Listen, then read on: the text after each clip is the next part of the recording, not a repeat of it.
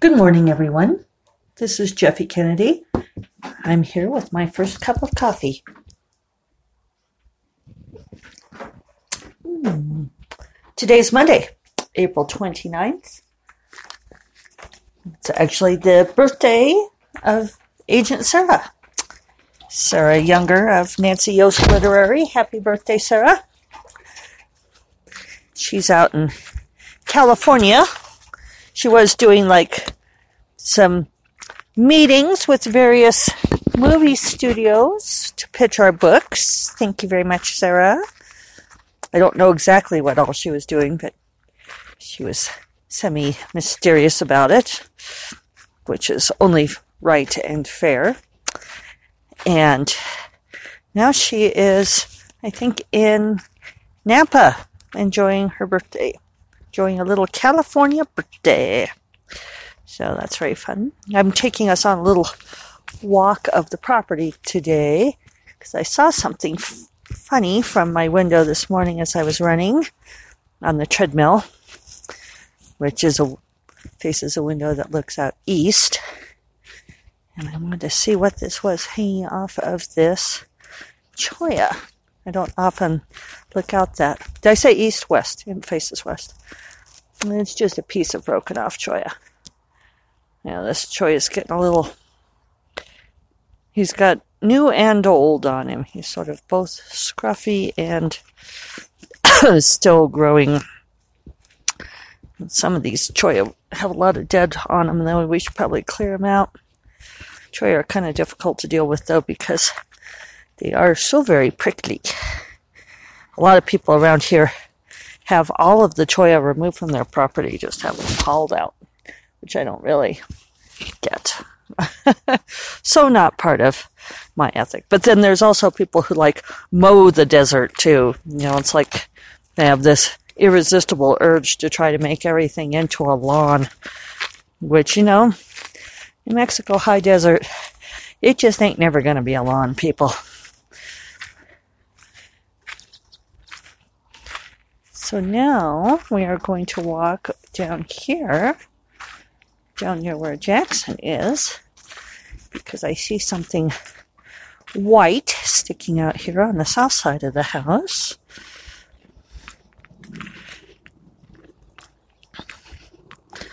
Having to pick my way down the little rock slope here.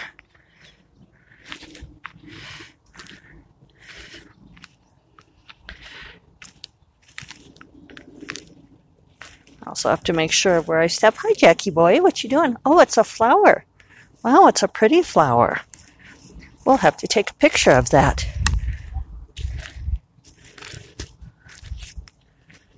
Huh. I'm not sure I've seen that flower bloom before. It looks like some kind of um, wild rose or primrose. Huh. How pretty. Okay. Take a picture, see if we can get it without turning you guys off. Nice picture. Are you guys still there? You are. Yeah. When you see how white it is, you'll realize why I looked out here and wondered what the heck it was. Okay, we've got one more thing to visit over here. Also off to the south side, a little bit farther out about midway between us and the next neighbor over to the south. And it looks like a bag caught in a cholla. That's the other thing about the cholla being prickly is they kind of catch blowing trash. So let's go see. Is it a bag or is it a shirt?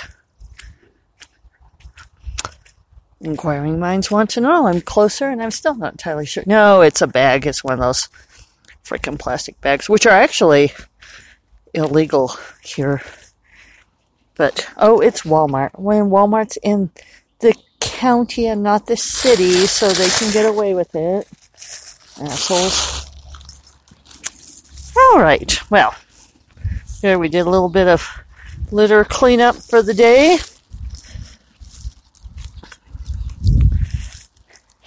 Things are really greening up here supposed to get a little rain this afternoon. David and I got tickets to go see Avengers Endgame, which will be really fun.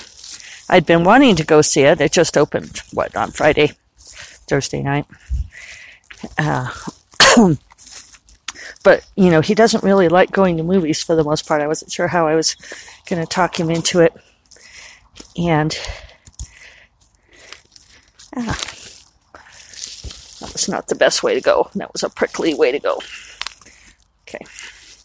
My little, wearing a sundress and my skirt got caught on a thorny bush. Not a cholla this time, but most everything has some sort of thorns here. That's the desert thing, right? So he came home on well, Friday, Saturday. I guess it must have been Friday. We gotta put this bag inside. Crows are waiting for us. Crow fountain. There. That way I don't have to keep track of it. I can throw it away. Scratched my leg though. Very sad. So anyway, he came home on Friday saying that uh, the disc jockeys in Albuquerque were talking about what a how excited they were to see Endgame, and people had already seen it. And it was funny how he put it because he said, "Well, he said it's something a movie called Endgame, or something called Endgame," and I said, "Yeah, yeah, the Avengers Endgame. It's the final movie of the whole arc." And he says, "Well, what do you mean?" And I said, "You know, it's." All of the Avengers movies with like Iron Man and everything. And I knew he had seen some of them, but he hadn't seen all of them, and he hadn't really tracked that there was an overall arc. And I said, you know, I don't think you saw Infinity War. You know, I went to see it in the movie theater without him because he didn't want to. So we figured out that the last one he had seen was Ragnarok, Thor Ragnarok you know, he's funny about which things he'll see. You know, he sort of picks out his thing that he looks appealing to him and he doesn't really track the overall fandom, that kind of thing. I'll try to stick this thing up again. I'm going to have to find a way to get that guy to stay in the ground. This is my little solar lamp at the end of the driveway. His bracket's broken now that I'm in wander around mode, I'm just wandering. So he, uh, oh, I was saying about, you know, so we, you know, it's funny because he, he didn't really realize that there was like an overall arc because I think he just doesn't pay that much attention. He kind of watches for the single movie experience. So anyway, we watched Infinity War, which was free on Netflix. Hooray. On Friday and Saturday nights because we didn't make it all the way through. We started a little late. and so now he's all revved to go see Endgame. So once we finished it, he was like, wow. And I said, yeah, no, you understand why everyone was so upset by how it ended and why everyone's dying to go see the next one, and find out what happens. I'd call it a cliffhanger, except that it wasn't presented as a cliffhanger. It was presented as, well, this is a spoiler if you don't want to know. Cover your ears for a moment. It was presented as that they lost. So that was the end of the spoilers. And so we're excited to see what they do. And from what everyone's saying, the next one's pretty wonderful. So that'll be a fun treat this afternoon. This morning I am going to be working on The Fate of the Tala, starting in on that book. Have to get my head back in that world. Fortunately, um, I know which character I'm writing from, and it's a she'll be pretty easy for me to slip into. I don't know how long I'm going to be able to keep it a secret whose point of view it's from. I kind of want to keep it a secret until it comes out, but I don't know if I'll be able to, especially because I tend to blab things on here. A few people know. But overall, it's a secret. Secret, secret. So, let's see. What else do I have to tell you all?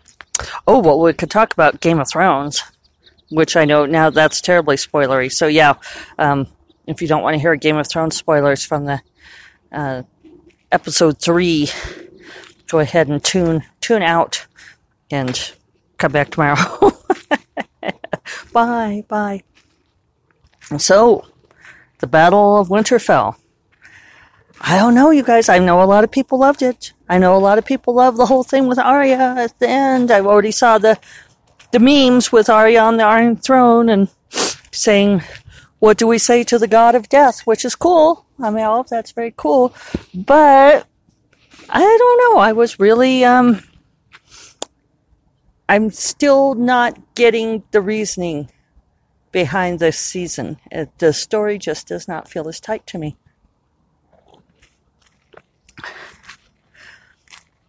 It's um I mean, I thought that was one of the worst planned battles I've ever seen or heard of. I mean, what was their strategy? They just sort of fling the entire Dothraki horde into the night at the whites and I don't know what they expected to have happen. Uh, you know, they didn't start the didn't set the trench on fire till later. Uh, what was up with that? Why not have the trench on fire to begin with? Why not have a number of trenches? I mean, they had time to prepare, right? Why not take the dragons out, flame the front lines of the whites, and soften them up for the Dothraki? Why not focus the entire battle on the Night King, on getting the Night King?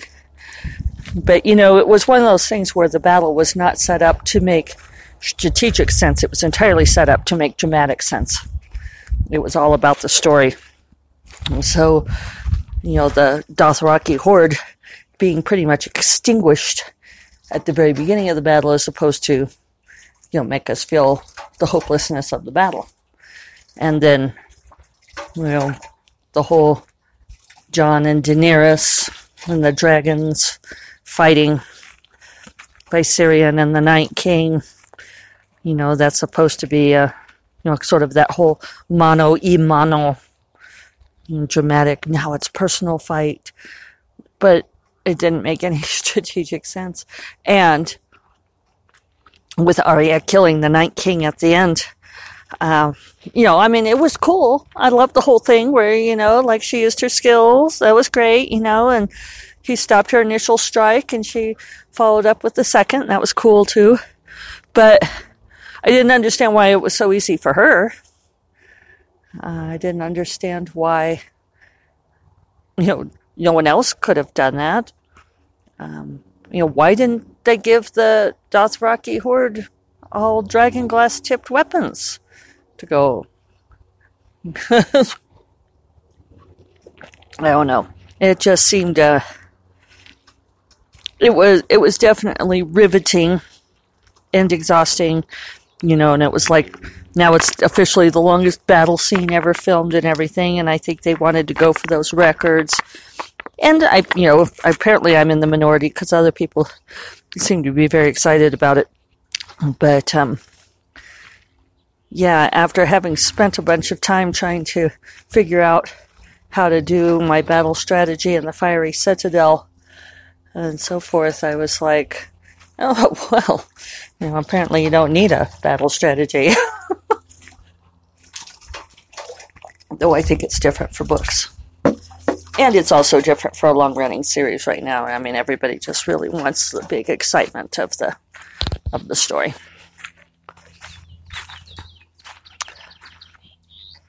So, so yeah, we have um, lost some people now. Not that many, though. And, you know, we're at midpoint. There's three more episodes for the midpoint of the season. So, three more episodes to go now. You know, so we know it's a.